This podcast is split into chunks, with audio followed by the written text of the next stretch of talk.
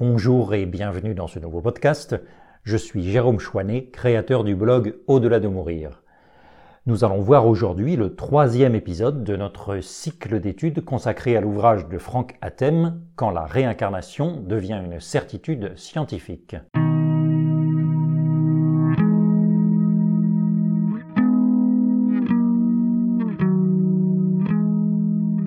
Dans le premier volet de notre série, nous étions partis de la nécessité du néant et nous avions vu la naissance de la conscience.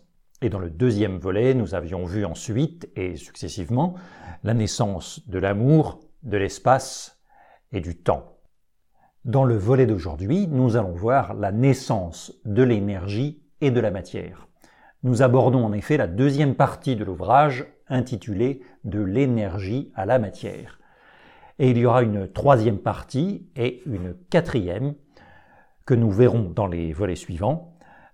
Les troisième et quatrième parties seront intitulées De la matière à l'homme et de l'homme à Dieu.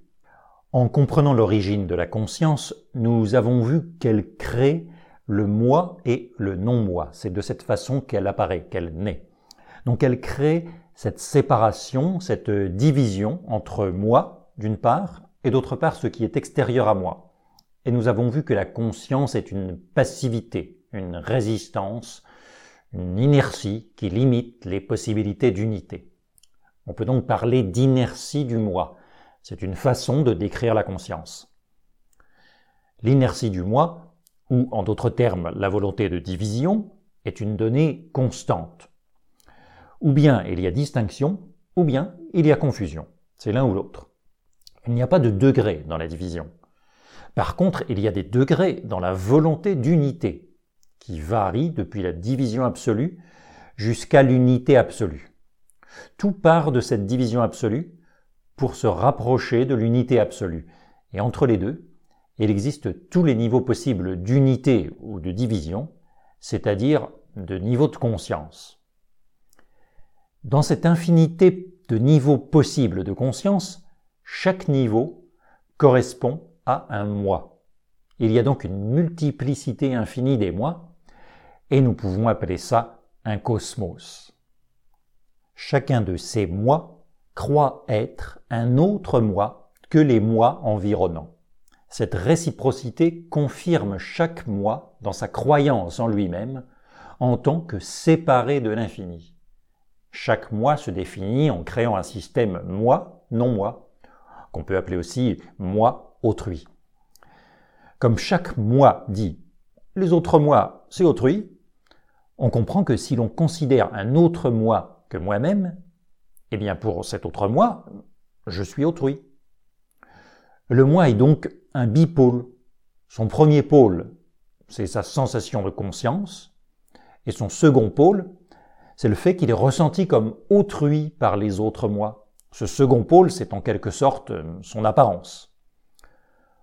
Or, nous avons vu que le moi, qui se crée en plaçant l'infini à l'extérieur de lui, a en même temps la volonté de réintégrer tout l'infini à l'intérieur de lui, afin de restaurer l'unité du néant. Ainsi, le moi est énergie, en plus d'être un bipôle. Le moi est constitué de deux volontés contraires. Un, la répulsion, il repousse l'infini à l'extérieur de lui-même. Et deux, attraction, il veut réintégrer l'infini en lui-même. Le moi est donc énergie magnétique. Ça nous promet pas mal de sport, nous dit Franck Athème avec son humour métaphysique. En effet, tous les moi sont en concurrence pour redevenir l'infini extérieur. Le moi va entrer en conflit avec lui-même indéfiniment. Et c'est bien normal, puisqu'il y a opposition entre les deux volontés contraires qui le constituent, ce moi. Cette lutte effrénée entre tous les moi de l'espace pris deux à deux, on peut appeler ça le chaos. Et on constate en fait que le chaos naît en même temps que le cosmos. Mais rappelons-nous que ce chaos est magnétique, et c'est pour cette raison qu'il va pouvoir s'organiser, se structurer, et former ainsi un univers. Chaque moi a un désir d'infinité. C'est l'une des deux volontés contraires qui l'animent. Et du fait de ce désir d'infinité, il va vouloir absorber un moi voisin. Et en même temps, il va se heurter à sa propre volonté de ne pas être ce moi voisin, cet autre moi, qui va lui donner l'impression de résister à l'absorption. Et c'est cette résistance qui donne un aspect de substance, de consistance, un aspect de matière. Et nous voici donc à la naissance de la matière. Chacun des moi va avoir de plus en plus l'impression d'un monde de matière extérieur à lui, qui va le convaincre encore plus de sa propre réalité, alors que cela n'a rien d'objectif, c'est purement subjectif. Tout l'univers organisé n'a aucun caractère objectif. Il ne vient que du point de vue subjectif de chaque moi qui se prend pour un moi parmi d'autres.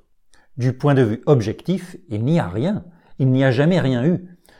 Tous ces moi ne sont rien ils sont plus précisément une infinie nullité. Et toute l'évolution du cosmos va être uniquement la sensation de l'évolution du moi vers l'infini.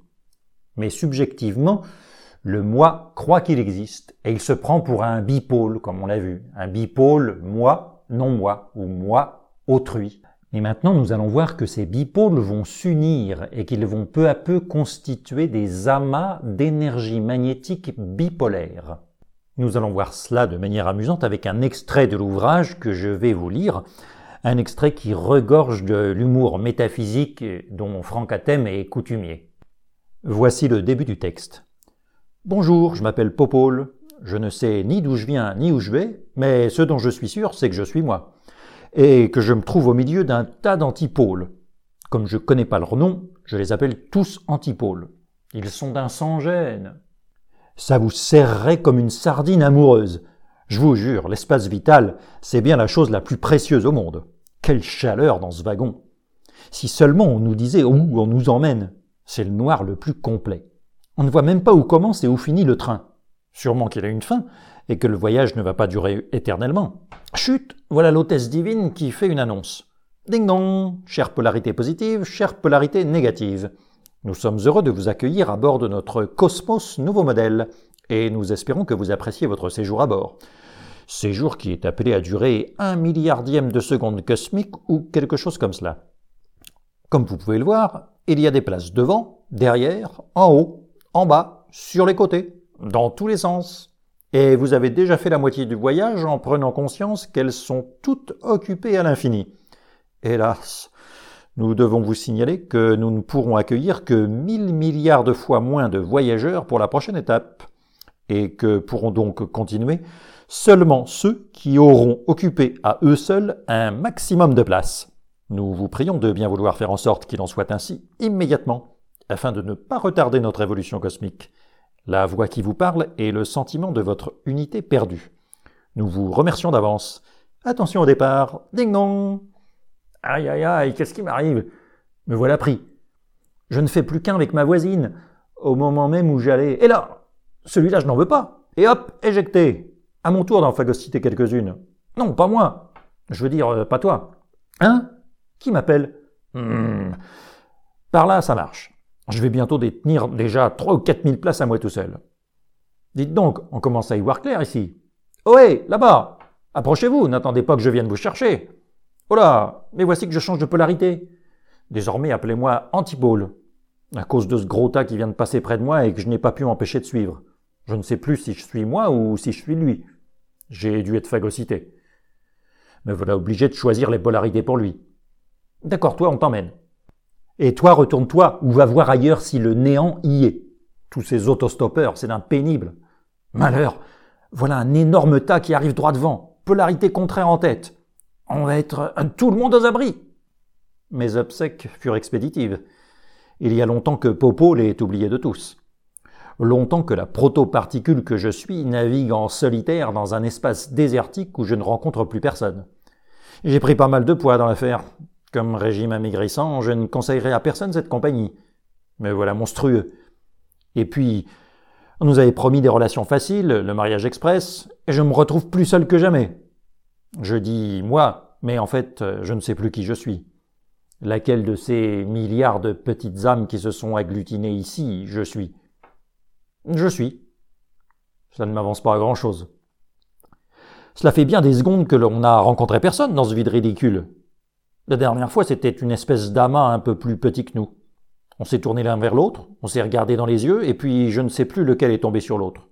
En tout cas, le résultat est là. J'ai encore pris des kilos. Depuis, plus rien. Moi qui voulais de l'espace vital, je suis servi. Et l'hôtesse qui nous a laissé tomber. Maintenant, les autres gros tas qui ont eux aussi tout avalé autour d'eux sont si loin qu'on ne les entend plus. C'est paillé la solitude. J'ai toujours besoin d'une antipole, moi. Chaque fois que l'on croit trouver chaussure à son pied, l'autre devient une partie de soi, et l'on n'est pas plus avancé. Toujours tout recommencer. Finalement, on n'était pas si mal les uns contre les autres dans ce wagon. Suis-je condamné à toujours errer? Peut-être pas, cher Popole. Peut-être un jour, dans très très longtemps, tu comprendras qu'il est vain de chercher au dehors ce qui est à l'intérieur de toi. Popole, c'est aussi antipôle. Le jour où tu accepteras cela, l'amour dans l'univers commencera vraiment à croître, et tu pourras enfin trouver la paix. Fais attention à ce que tu dis, hein. je ne suis pas qui tu crois. Je sais qui tu refuses d'être. C'est précisément ce que tu recherches au loin.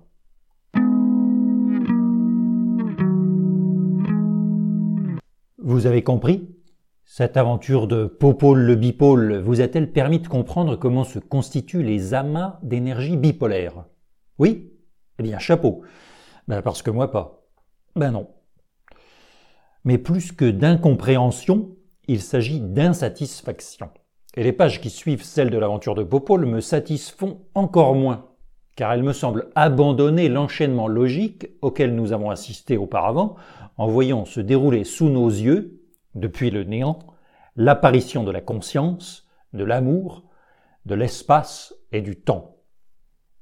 En effet, Franck Athème fait appel à des hypothèses nouvelles qu'il ne justifie pas, comme l'idée suivante, qui est mentionnée page 120 de son ouvrage, idée qui ne figure pas dans les définitions données au début du chapitre correspondant. Vous vous souvenez que pour chaque chapitre, Athème a rédigé d'abord un résumé et une liste de définitions, un lexique. Alors voilà le paragraphe en question.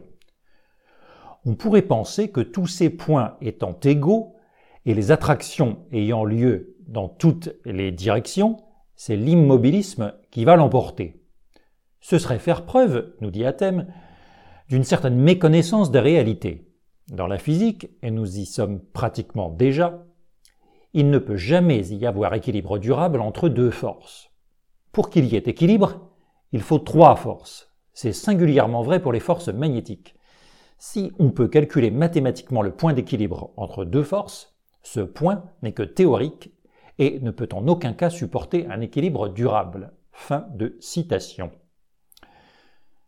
Comme vous le savez depuis le premier épisode, nul besoin d'être féru de physique pour lire ce livre. C'est ce que nous affirme l'auteur dès le début. Alors comment peut-on accepter cet argument sur l'équilibre de deux forces ou trois forces? Bon, qu'à cela ne tienne, poursuivons. Première raison, à mon sens, cette idée n'est pas nécessaire pour avancer, cette idée sur l'équilibre de deux ou trois forces. Et deuxième raison, qui est la plus importante, au début de son ouvrage, Athème nous invite à le lire une première fois pour se mettre dans le bain, puis à le lire une seconde fois pour comprendre. Et à la troisième fois, ce sera l'illumination dans chacune de nos cellules. Mhm. Bon, si comme moi, vous en êtes à la première lecture, eh oui, je ne fais pas semblant, je n'ai lu que la partie de ce livre pour laquelle je rédige ce digeste. Ce qui n'est peut-être pas une bonne idée, diront certains, mais si je le fais, c'est aussi pour mieux le comprendre et le digérer au fur et à mesure, et le rendre plus vivant pour vous à travers ce podcast. Donc, si vous en êtes à la première écoute de ce podcast, eh bien, passons ensemble à la suite sans nous attarder sur ce qui fâche. Nous reviendrons en arrière ensuite. Cette deuxième raison de poursuivre est en fait la plus importante car il y a d'autres pierres d'achoppement malheureusement. Mais laissons-les de côté provisoirement et admettons de repartir du stade où nous sommes en présence de paquets d'énergie bipolaire concentrés, des paquets qui sont très distants les uns des autres et presque stables, mais pas totalement. Ces paquets, Franck Athème les appelle des protoparticules. Et en abrégé, il appelle ça PP, les initiales PP. Avec elles, nous entrons dans la protophysique, qui est une branche de la métaphysique. Ces PP, ça sonne comme un vieux PP ou une jeune PP, comme vous voulez. Mais ce n'est ni jeune ni vieux, et à la fois homme et femme, ou plutôt à la fois pôle nord et pôle sud, les deux pôles du bipôle que constitue la protoparticule. La protophysique a des lois fondamentales que nous allons découvrir à l'occasion d'une nouvelle aventure de Popole le bipôle. La voici. Hello, c'est encore moi Popole. On se connaît bien maintenant. Euh, moi ça va, merci. Vous savez, j'ai fait des progrès depuis qu'on s'est quitté. Je ne suis plus triste. J'accepte totalement mon corps de gros pépé. Et j'ai compris que, vu de dos, je suis antipôle. Ah, vous n'êtes pas obligé d'en profiter pour autant. Même si je n'ai pas vraiment l'impression de faire un avec elle, d'ailleurs les autres font bien la différence, au moins je comprends mieux pourquoi je me retrouve toujours seul chaque fois que je crois me marier. La dernière fois, je vous raconte pas, j'ai bien cru que c'était elle. Le grand amour pour toujours. À peine ai-je eu le dos tourné que boum Même pas eu le temps de regarder son tour d'équateur. Depuis, plus signe de vie. Mais je sais qu'elle est en moi, cette pépé. Et c'est peut-être pour cela que je me sens si calme, si stable maintenant. C'est vrai que dans ce grand vide, je n'ai guère autre chose à faire que prendre mon mal en patience. Je serais bien le diable si, à la longue, je ne recevais pas un clin de pôle du fin fond de l'étendue. Tiens, qu'est-ce que je vous disais? Mon Dieu, qu'elle est loin. Elle en a mis des secondes, mon énergie, pour arriver jusqu'à elle. Zut, c'est un mal. Il va encore falloir se retourner et lui présenter Antipole. C'est pas beau, la jalousie. Mais qu'est-ce que cela veut dire? Il ne veut pas d'elle ou quoi? Voilà qu'au lieu de tomber davantage l'un sur l'autre, on a continué à tourner. Et c'est moi qui vais bientôt me retrouver face à... face à son antipôle. Youpi, il s'est tourné aussi. Eh, mais restons-en là. Pourquoi tourner encore? Voilà que je lui tourne de nouveau le dos. On ne va jamais y arriver. Si les copains me voyaient, ils se moqueraient de moi. Est-ce que je me trompe ou est-ce qu'on est en train de se contourner comme si on voulait s'éviter? J'essaie bien d'aller chercher son antipôle par derrière, mais je tourne de plus en plus vite et je ne sais plus ce qu'elle veut. Mon antipôle doit lui rappeler sa mère. La voilà. Elle repart. On se rapproche mais en se contournant. Maintenant c'est net. On tourne autour du pot. À vitesse croissante. On se tourne autour et on ne se rapproche plus. Je me sens entraîné vers l'extérieur avec une telle force que je n'arrive plus du tout à me rapprocher. Et ce tournis qui commence à me prendre, le plus drôle c'est que l'on se retrouve toujours l'un en face de l'autre, son antipôle et moi. La nature fait quand même bien les choses. Chaque fois que je fais un tour, L'autre en fait un aussi. C'est bien la première fois qu'une aventure pareille m'arrive. La valse, c'est bien beau, mais si c'est pour ne pas aller plus loin, mais on va tellement vite, on n'a même plus le temps de se parler quand on est en face. En tout cas, je ne sais pas pourquoi, mais on n'accélère plus. À la vitesse où l'on va, c'est la moindre des choses. Sauf quand j'arrive à la serrer d'un peu trop près, et cela me remet à ma place. Quand elle s'éloigne, au contraire, cela me fait ralentir et je me rapproche un peu. Cela me rappelle Johnny et Sylvie. J'ai bien peur que maintenant ils ne puissent plus jamais se toucher. J'en ai pourtant toujours tellement envie. Quelle histoire. Je ne me croyais pas si compliqué en amour. Rien que très normal ce qu'il t'arrive, mon cher Popole. Antipole était trop loin de toi. Vous ne pouviez plus tomber l'un sur l'autre. Plus jamais vous ne tomberez l'un sur l'autre. Le temps où les corps pouvaient se fondre est une époque révolue. La prison de la matière est maintenant achevée. Tu aimes Antipole, c'est vrai, mais en même temps tu refuses en elle quelque chose qui ne peut en être séparé. Jusqu'à présent, tu ne pouvais pas t'en apercevoir, tout se faisait si facilement. Tu ne te rendais même pas compte que tu étais antipôle. Eh bien, elle aussi, en face, elle est quelque part popôle. Tu ne t'en rends compte maintenant que parce que vous êtes bien loin l'un de l'autre. Tu dois être un peu vite. Mais je ne veux pas rester si loin d'elle. Il doit y avoir un moyen. Tu ne vas pas recommencer à pleurnicher. Ta vie ne s'arrête pas là. Tu verras combien l'amour est plein de ressources inattendues. Tu es encore un peu jeune, mais tu peux toujours essayer de lire la suite. J'y explique à tes lointains descendants comment tu en es arrivé là. Il me faut pour cela mettre en évidence cinq règles fondamentales qui mettront très vite les choses en place. Alors excuse-moi de te laisser tomber. C'est la fin de cette histoire de Popole, et je reprends la parole pour vous énoncer ces cinq règles.